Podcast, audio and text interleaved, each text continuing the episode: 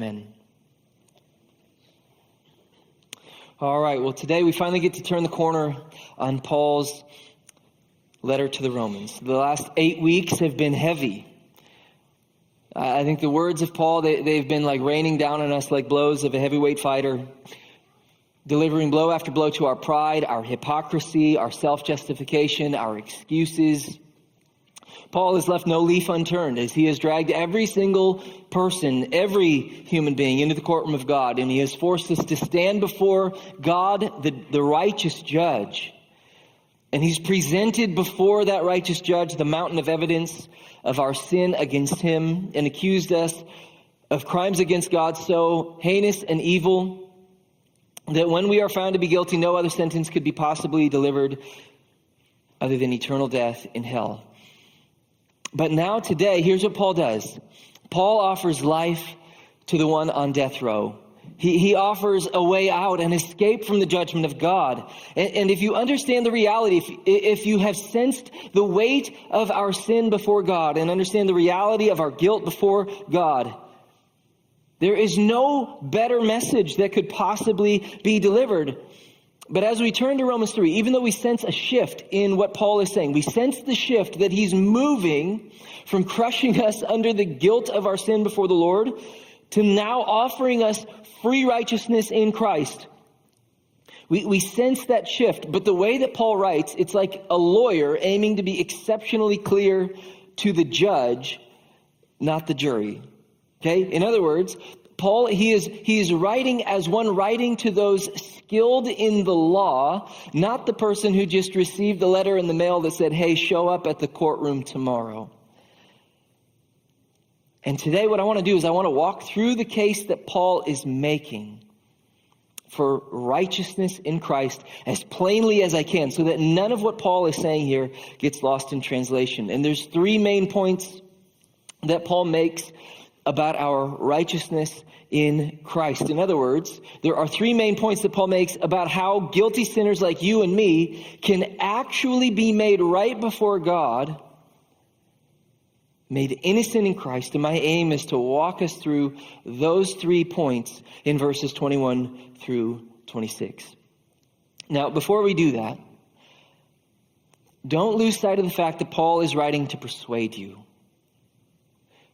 Paul is absolutely writing to persuade you, no matter who you are, no matter where you are at in your relationship with God, Paul is writing to persuade you, even you. So for those of you who are here today and you are joyfully in Christ, Paul writes to remind you of what you already know in order to move you to worship. Because we exist for worship. We exist for worship. And Paul, he's writing to move you to worship. Transformation happens in worship. That's where people are going to change. It's in worship of the Lord. That, that's where church unity happens. It's actually in worship. Remember, Paul, he's writing to knit the church together.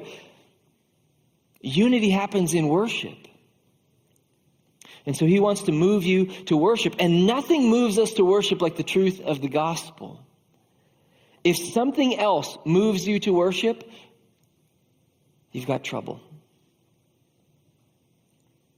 And you see, for those of you who are here today and you've heard the gospel a thousand times and you're not all that excited to hear it for the thousand and first time, Paul wants to persuade you. He writes to move you, to persuade you that there is no greater message in the world. There is nothing that you need to hear more than the gospel one more time and to rejoice in it.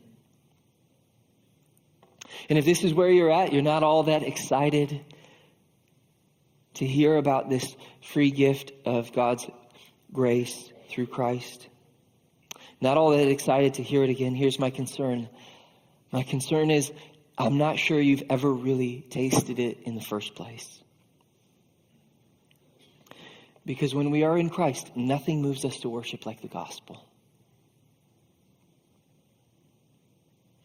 And for those of you who are here today, perhaps you've thought of yourself as a Christian or perhaps not.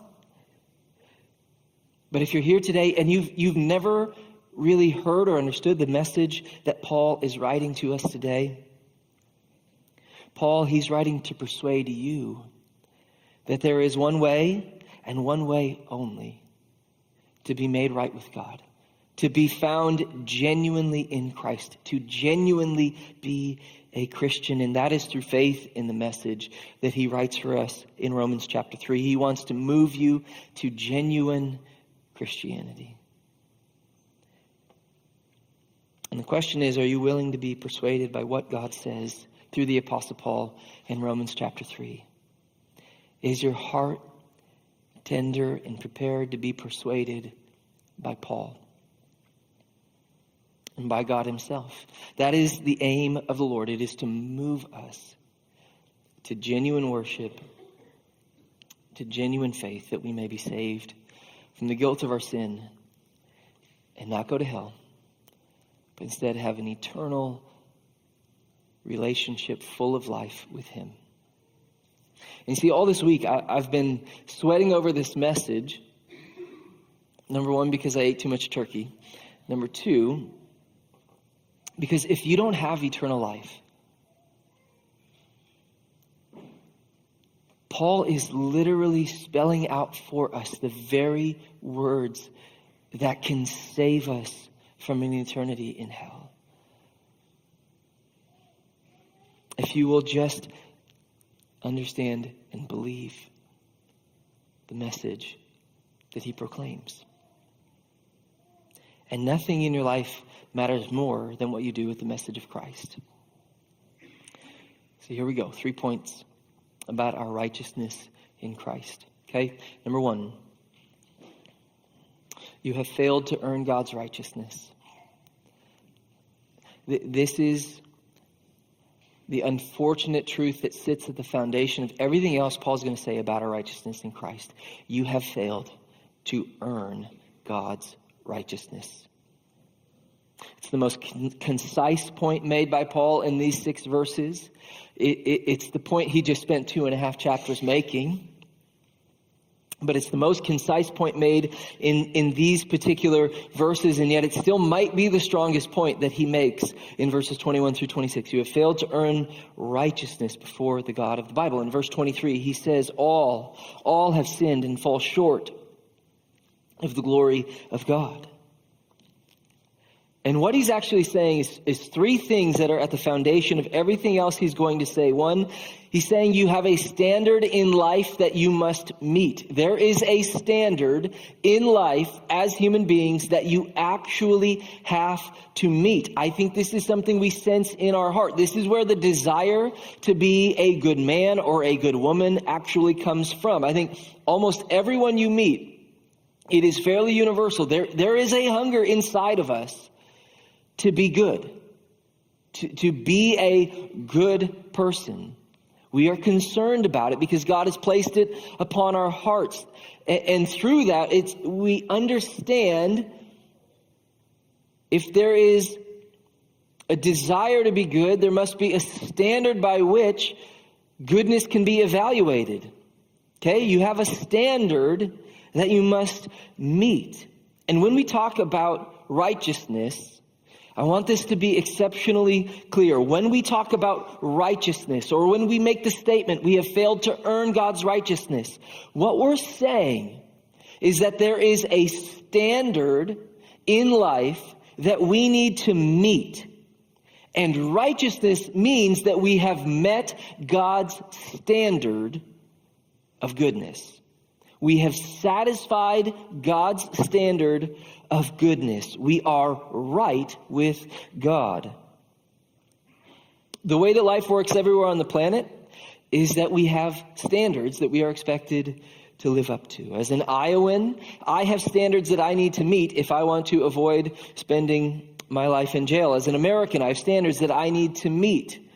Okay, there, there are standards in place. No matter who you are, no matter where you are born, there are standards that exist that you must live up to. And as human beings living in God's world that He created, we have standards we must meet. Okay? And if we don't live a certain way and meet the standards that exist, we have problems on our hands. We are not self made. We don't get to make up the rules. We don't get to just change the standard whenever we fail to meet it. You are created by the God who you are accountable to, and you have a standard in life that you must meet. Second, that standard is not whatever you want it to be. The standard is revealed by God in His law. It is real. It is concrete. It is not changing. There is an actual standard for what it means to be a good person in the world. If you were to ask somebody, you know, on the street, are you a good person? Regardless of what they think about themselves, there is an actual, real, concrete, unchanging standard by which we will be evaluated by the righteous judge who made us. And it is revealed for us in God's law. I'm not a good person just because I say so or because I feel like it. There's a real standard of what it means to be a good person. And God has revealed it through His law. He's also stamped it on our hearts through the conscience. Thirdly, this is where Paul could not be any more clear you have failed to meet God's standard. You have failed to meet the standard that exists in the world that you must live up to. That is Paul's point. All have sinned against God's righteous laws, and all fail to glorify Him. We have a standard that we've not met. And we don't need to exhaust this point because Paul has already done that for us over the last two and a half chapters. But Paul is incredibly careful. He does not want to leave any doubts about how you stack up against the standard that exists, the real standard in real life of what it means to be right before God or a good person before the Lord. You do not meet the standard of God's righteousness, which means you have forfeited any right to eternal life, and instead you have earned an eternal sentence of death in hell. Paul has exhausted this point for two and a half chapters, pleading with us to think sensibly and rightly about this point. This is like the crux of the issue. If we, if we can't grasp this, we will never be moved to worship Christ. If, if you cannot grasp, if you have no sense of the danger that you're actually in, you will have no sensitivity towards Jesus Christ. And my point in saying this, it's not to, to judge anyone, but it's to hold up a mirror in front of us that we can see ourselves clearly. And you see, this is supposed, to, it's supposed to stop us in our tracks. Okay, I want you to think for a second when we think back to seeing the doctor. You know, imagine you go in for a routine checkup at the doctor this week. You're expecting to just sit down, hear the same old things you always hear, like keep the cholesterol down, try to keep the weight off, exercise. You're like, yep, yep, yep, got it. But instead, he calls you on the phone ahead of time. He says, Hey, I hope you're sitting down. I have some really tough news for you. You have six months to live. It's really bad. You're not going to make it.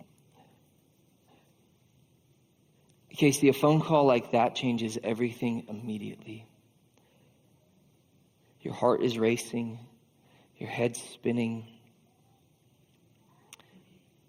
Everything in your life gets put in a totally different perspective. And we're all one phone call away from that. Okay? But see what Paul, what, what he's doing, he, it's like he's trying to shake us awake to recognize the, the bad news is even worse than that. You're actually accountable to God for how you've lived. You've actually sinned against Him. You're actually bound for hell because you don't meet His holy and righteous standard. It's not six months and then the grave. it's actually an your, outlook is even worse than that. you have a real eternity of hell in front of you because of your sin against God. Our, heart should race at that thought. our head should spin at that thought. Our life should be put in a totally different perspective at that thought. And you see, when you get a phone call like that, that's, that's what happens unless you don't believe him. And Paul here, he absolutely intends to be believed. He intends to be incredibly clear. You have failed to earn righteousness before God.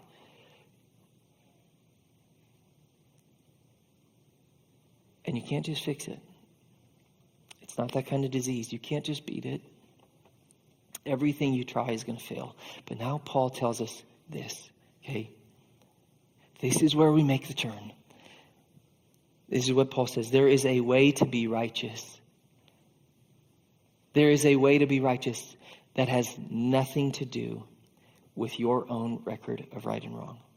There is a way to be righteous, but it has absolutely nothing to do with your own record of right and wrong. In other words, what Paul is saying is this see, that sentence that you have, that, that diagnosis we just received over the last two and a half chapters guilty, guilty, guilty of sin before a real, holy, and righteous God.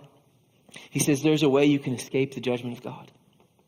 There's a way that you can beat this diagnosis, but it actually has absolutely nothing to do with you. Paul, it's like he lays down a massive wall. He draws a huge line between you and your record of righteousness or your record of right and wrong or your record of the things that you have done in your life and the righteousness of God. He says there is a way to have this. There's a way to have the righteousness of God, but it is totally separate from and absolutely divided from you and everything that you do or could possibly do. He says, but now, apart from the law, the righteousness of God has been revealed, separate from apart from the law, separate from how you meet or do not meet God's standard in the law, the righteousness of God has been revealed, attested by the law and the prophets. He says it's been told to us, even from the Old Testament on forward Paul says, separate from how we measure up to the standard of God's law. Totally, totally separate from that. Draw a massive dividing line in your mind. Totally separate from that. There is a path through which we can have the righteousness of God. In other words, through which we can meet his standards and be made right with him, which is what we need in order to have eternal life and relationship with God. And it has nothing to do with how many good things or how many bad things you have done. It has nothing to do with your church attendance. It has nothing to do with your own religious record. It has nothing to do with what you have done. It has nothing to do with your own record of right and wrong. Nothing. Nothing at all. They could not possibly be less related. This path of righteousness and your own deeds and what you have done. He draws a hard line between you and the righteousness of God. He says there's a way to have it. You just need to recognize first and foremost, it has nothing to do with you or what you can do. See, it has nothing to do with whether or not you go to church. Okay, this path that God lays out for our righteousness, where we can be made right with Him, where we can actually meet His holy standard of being good, satisfying His standard of goodness, has nothing to do with whether or not you go to church. Going to church doesn't make you right with God. It has nothing to do with whether or not you are baptized. Baptism will not make you right with God. Neither will communion. It has nothing to do with how you compare to other people. It has nothing to do with how evil and wicked others have been and how relatively kind and thoughtful you have been. It has nothing to do with you. That is not the path that Paul is laying out for us to be made right with God. And here's where this is really important, okay?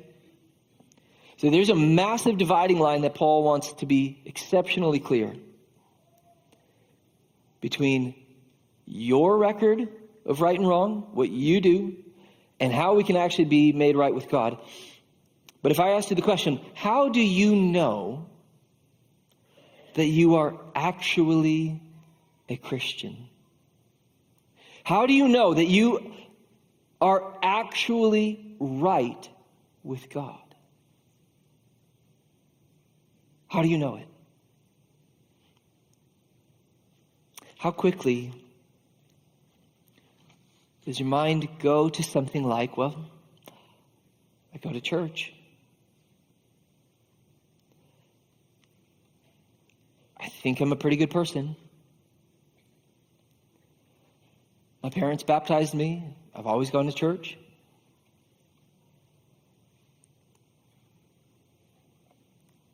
But what Paul is doing is he's drawing a line to separate all of that from the path that he is about to lay out in terms of how we actually obtain righteousness before God, right standing.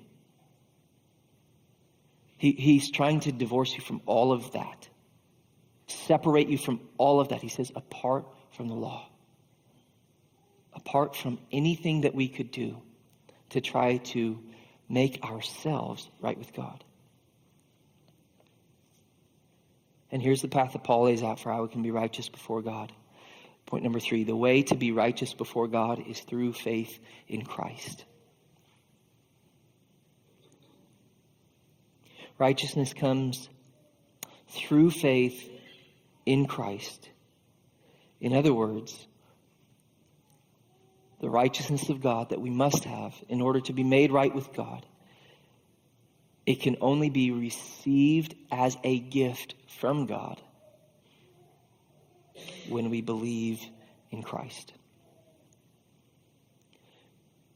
Paul says this the only way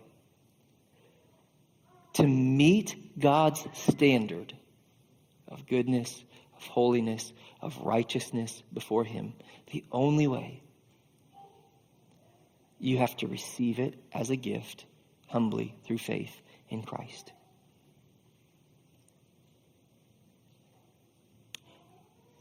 You must receive a pardon for your sin from God Himself like a gift.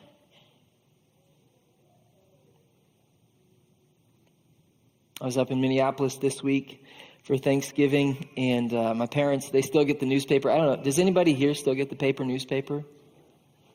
no one? Okay. one, there we go. Thought my parents were the only ones. Good to know. I'll, I'll let them know they're not.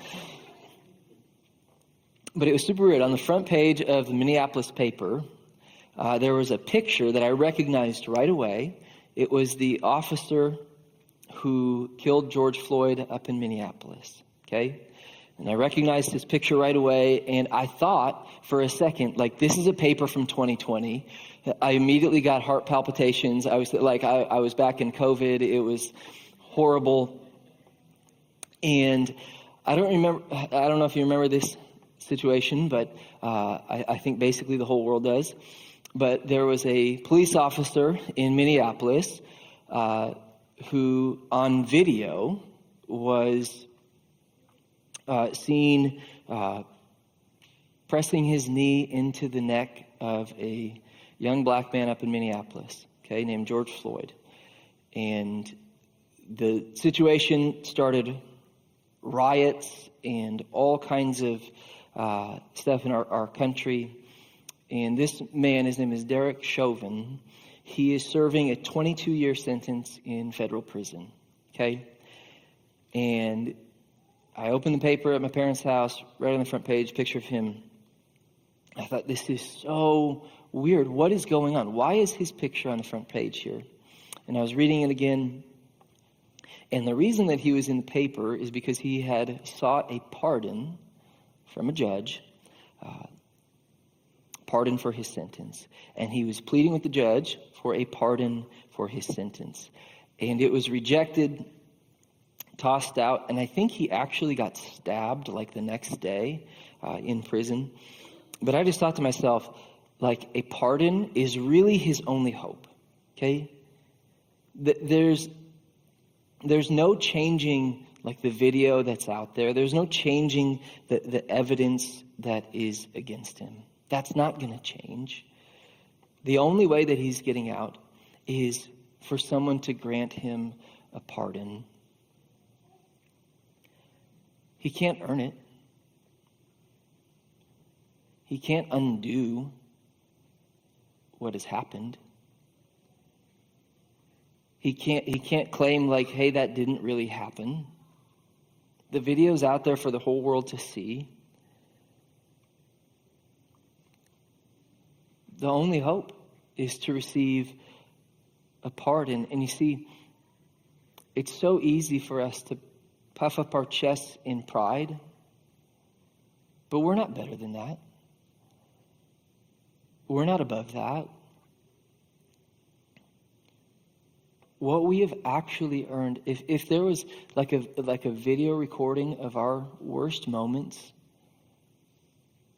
of sinning against a holy and righteous God,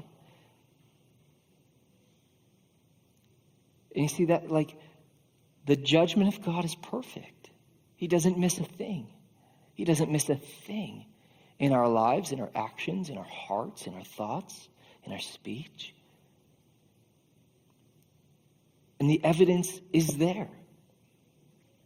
And it can't be erased. And we can't talk our way out of it. And when we understand that, I think the sooner we understand that, the better off we will be.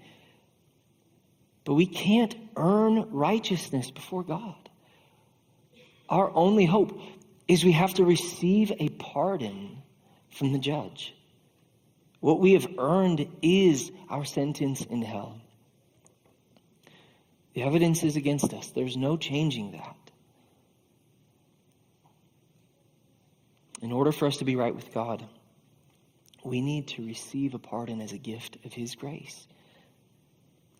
And what he says is this in verse 22 the righteousness of God it is through faith in Jesus Christ to all who believe, since there is no distinction. For all have sinned and fall short of the glory of God, yet they are justified freely by his grace through the redemption that is in Christ Jesus. When Paul says that we've all sinned and fall short of the glory of God, yes, he is talking to you and to me. And he means to tell us there is a judge that we are accountable to and that judge is God, and he is going to find us guilty when we stand before him in his courtroom. But then he says this We are justified freely by his grace through the redemption that is in Christ Jesus. We are justified freely by his grace through the redemption that is in Christ Jesus. Justification. Justification is an act of declaring or making righteous before God showing someone or something to be right with God. Justification, it is the act of declaring or making right with God. And do you see what he said? He, he, he said that we are declared right before God. We are justified, even though he just told us our own actions are sinful and fall short of God's glorious standard. He says we are declared right before God not because of our actions, not because of what we have done, but instead freely by His grace, meaning it is a gift of God's favor. That's what grace is. It is the gift, the free gift of God's favor. We are declared right with God as a free gift of God's favor towards us. How? Through redemption that is in Christ Jesus. In other words, redemption, it is the ransom paid to purchase our freedom. Redemption is the ransom paid to purchase the freedom of one being held imprisoned. In death of Jesus, it was like a ransom payment. And the debt that was owed because of our sin was death. And it was a debt that we couldn't pay. We were like hostages being held captive under our sin. And you know what's true of hostages? Paul is saying we, we were like hostages, held captive by our sin under the payment of death. And you know what's true of hostages? Hostages do not earn their own freedom. That is not how it works. Hostages do not pay their own ransom. They are helpless. They are dependent on somebody outside of themselves paying their ransom and buying their freedom. And what Jesus did through his death on the cross is to pay our ransom. See, again, Paul, he draws this huge line between you and the righteousness of God because you can't do it. You can't earn it. Your record of right and wrong is what got you condemned in the first place. But what God did is he purchased our ransom through the death of Christ by his own blood to pay the ransom that was owed for our freedom.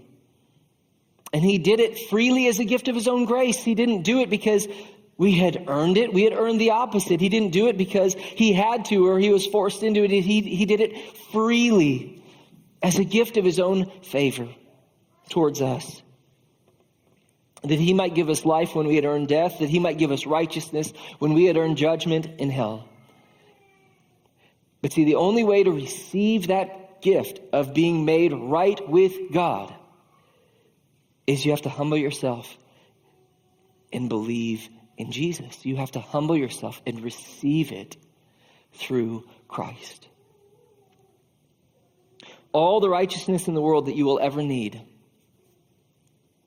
and all of the righteousness that is required when you stand before God at the end of your life in his courtroom to be judged by him, all of the righteousness that you need, you can receive it. You can. And in fact, you must receive it because you can't earn even one drop of it through your own life because of your sin. But you can receive all the righteousness you'll ever need through simple faith in Jesus Christ, humble faith in Jesus Christ. The question I want to close with this morning is this. So how can receive how can we receive the righteousness of God through faith? How, how can we actually receive the righteousness of God through faith? If you're here and you're wondering to yourself, like, I know that I need the righteousness of God through Christ, but how can I actually have it? What, what does it mean to be made right with God through faith in Christ? I want to point you to one story in the Gospel of Luke that Jesus tells, and I want to highlight two things from it. Okay, it's in Luke chapter 18. If you have a Bible with you, you can have it out and follow along in Luke 18. But this is what Jesus says in Luke 18 starting in verse 10. Luke says, Two men went up to the temple to pray. One, a Pharisee, a very religious man, and the other, a tax collector. Okay, a tax collector was a, a, a nasty man, a traitor in his own country. The Pharisee was standing and praying like this about himself God, I thank you that I'm not like other people greedy, unrighteous, adulterers, or even like this tax collector. I fast twice a week, and I give a tenth of everything I get. But the tax collector, standing far off, would not even raise his eyes to heaven, but kept striking his chest and saying, God, have mercy on me, a sinner. I tell you, this one went down to his house justified, right with God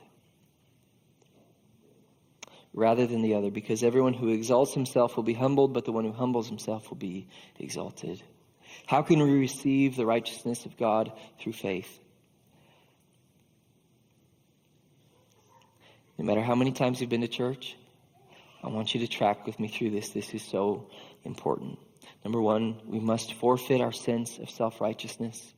We must forfeit our sense of self righteousness. Perhaps the most powerful force in the world preventing human beings from being made right with God is the sense that we're already right. We're already righteous in ourselves or in our religion. And the more religious we are, the greater the danger is. Do you see that in the Word? The greater the danger is that we just inherently trust in our own religious record to save us in the day of judgment. The, the greater the danger is that we will beat our chest, we will look to ourselves and, and, and say, I go to church.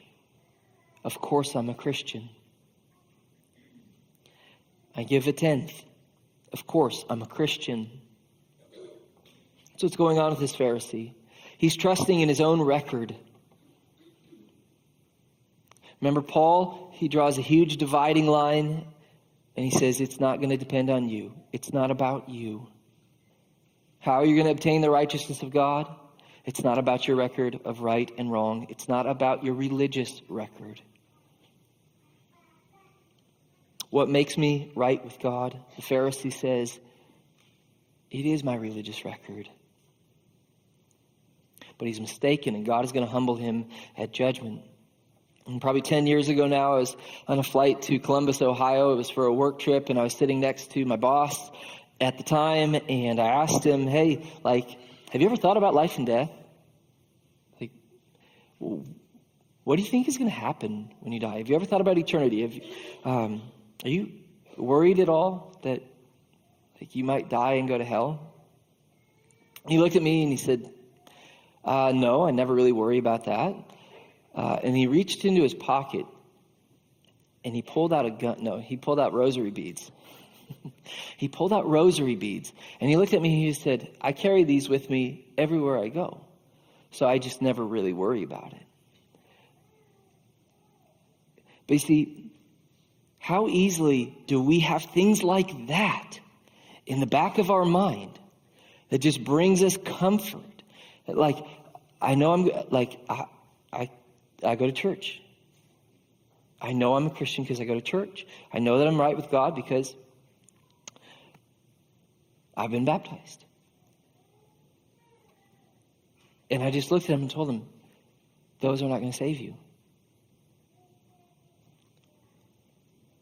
Nothing that we do is going to be the source of our salvation, and we need to be careful to forfeit our own self righteousness. But second is this, and this is where we'll close. How can we receive the righteousness of God through faith? We must humbly cast ourselves on the Lord, looking for mercy. But see, that's a, that's a real biblical truth that has to be a reality in your life, not just something you've heard before at church. See, I love this picture of the tax collector. I think it's such a helpful illustration of what faith actually looks like. There's no pretense in him, there's no pride, there's no self righteousness, just a humble recognition I am a sinner. And what does he do? He pleads for God's mercy. He casts himself at the feet of the Lord and he asks for mercy. And in Christ, we don't have to wonder, we don't have to worry about whether or not we will receive God's mercy. He's promised it to us in Jesus. But it's when we cast ourselves upon His feet, we humble ourselves before the Lord, and we ask for His mercy by faith that we can be confident we receive it in Jesus. But here's the deal. If you have never actually humbled yourself before the Lord, asking for His mercy through Christ, Number one, don't presume that you have it. Just because you have been to church most of your life, do not presume that you have God's mercy. If you have not humbled yourself and asked,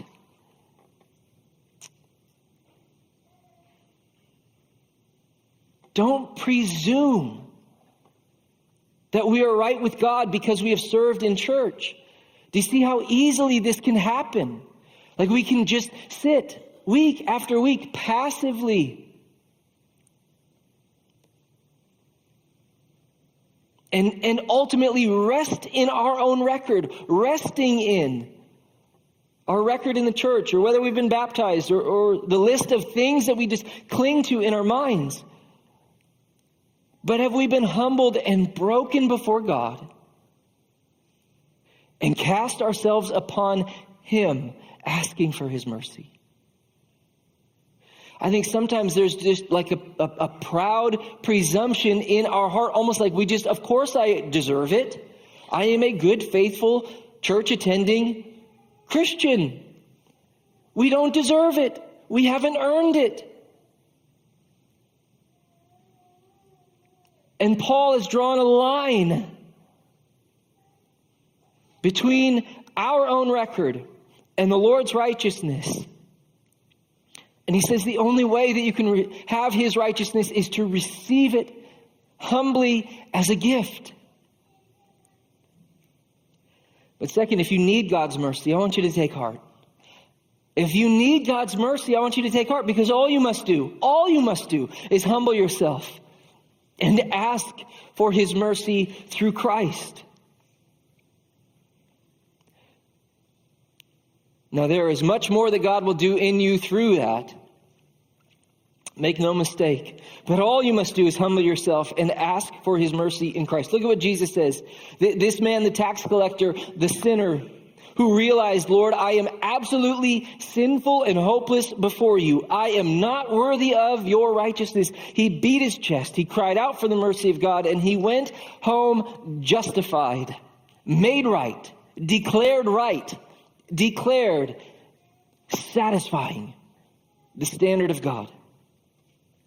That man satisfied the standard of God that very day, but by no works of his own. Only by the free gift of God's grace. And we need to humble ourselves and cry out for the mercy of God. And then after that, we rejoice. We rejoice because even though we have sinned and fall short of God's glory, we are justified freely by his grace through the redemption that is ours in Christ Jesus. We rejoice, okay? We rejoice in the righteousness that Christ has earned for us. And that's exactly what we do in communion. That is what we will do as we close our time in song together as well. And as we take communion this morning, we're going to close with two things. We're going to close as we take communion together and then we'll sing a few songs together, rejoicing in the salvation and the righteousness we have in Christ. But as we take communion, I want to read for you from the first Lord's Supper on the night he was betrayed in Matthew chapter 26. And I want you to pay attention to what's happening here. Matthew 26 says this. As they were eating, Jesus took bread, he blessed and broke it and gave it to his disciples and said, Take and eat it. This is my body then he took a cup, and after giving thanks, he gave it to them and said, Drink from it, all of you, for this is my blood that establishes the covenant, the relationship that we are going to have for all of eternity with God. It is shed, my blood is shed for many, for the forgiveness of sins, for your pardon. Your ransom was paid by the blood of Jesus. But I tell you from this moment, I will not drink of this fruit of the vine until the day when I drink it in a new way in my Father's kingdom with you. And notice this, verse 30 after singing psalms, they went out to the Mount of Olives. They partook in the Lord's body and blood shed for them for their forgiveness, for their pardon, that they may be made right with God. And they celebrated together by singing songs to one another and to the Lord. And that is exactly what we're going to do. Communion, it is a time for those of you who are in Christ. For those of you who are believers in Jesus Christ, this is a time for us to rejoice together in the salvation that we have through Jesus. The elements remind us of what Jesus has done, the ransom that he paid to purchase our salvation. And through this, God, He ministers to our soul. He nourishes our soul and He knits us together as body believers in Christ. The elements for communion are under your seat, and you can take those now. I'm going to pray for us and then take a few minutes with those around you, rejoicing and thanking God for what He has done in Jesus to save us. If you are not yet in Christ, the elements are not yet for you. Okay? The elements, they symbolize what Christ has done and our faith in what Christ has done for us at the cross so if you're not a believer, I just want to encourage you. Consider today, Consider what Christ has done and how you may have his mercy by calling out to him. Okay, and then we're going to sing. Heavenly Father, God, I thank you for this time of communion, this time in your word, Lord, and for the truth that we find in it, Lord, that though we are sinners, guilty of sin, God, with a sentence of death, eternal death, you have saved us through the righteousness of Christ. And we pray that you would be with us, God. Nourish our hearts in that truth, God. Help us to worship you in Jesus' name. Amen.